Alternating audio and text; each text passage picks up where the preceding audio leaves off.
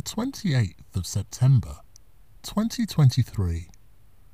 A reading from the prophet Haggai. Rebuild the house.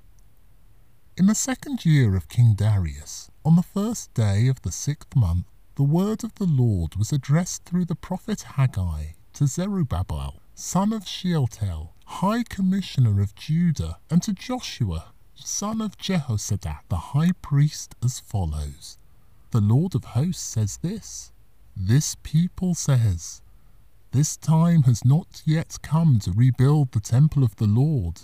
And the word of the Lord was addressed through the prophet Haggai as follows Is this a time for you to live in your panelled houses, when the house lies in ruins? So now the Lord of hosts says this Reflect carefully how things have gone for you. You have sown much and harvested little. You eat, but never have enough. Drink, but never have your fill. Put on clothes, but do not feel warm.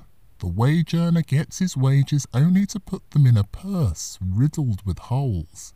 So go to the hill country, fetch wood, and rebuild the house. I shall then take pleasure in it and be glorified there, says the Lord.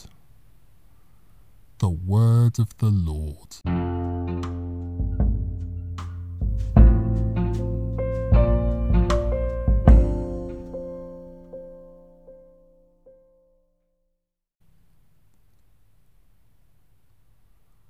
A reading from the second book of Chronicles. You have deserted the Lord now he deserts you.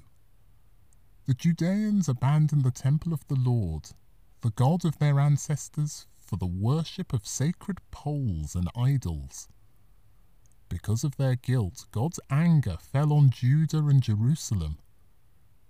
He sent them prophets to bring them back to the Lord, but when these gave their message, they would not listen. The Spirit of God took possession of Zechariah son of Jehoiada, the priest. He stood up before the people and said this God says this Why do you transgress the commandments of the Lord to no good purpose? You have deserted the Lord, now he deserts you. They then plotted against him, and by the order of the king stoned him in the court of the temple of the Lord, King Joash forgetful of the kindness that Jehoiada, the father of Zechariah, had shown him, killed Jehoiada's son, who cried out as he died, The Lord sees, and he will avenge. The word of the Lord.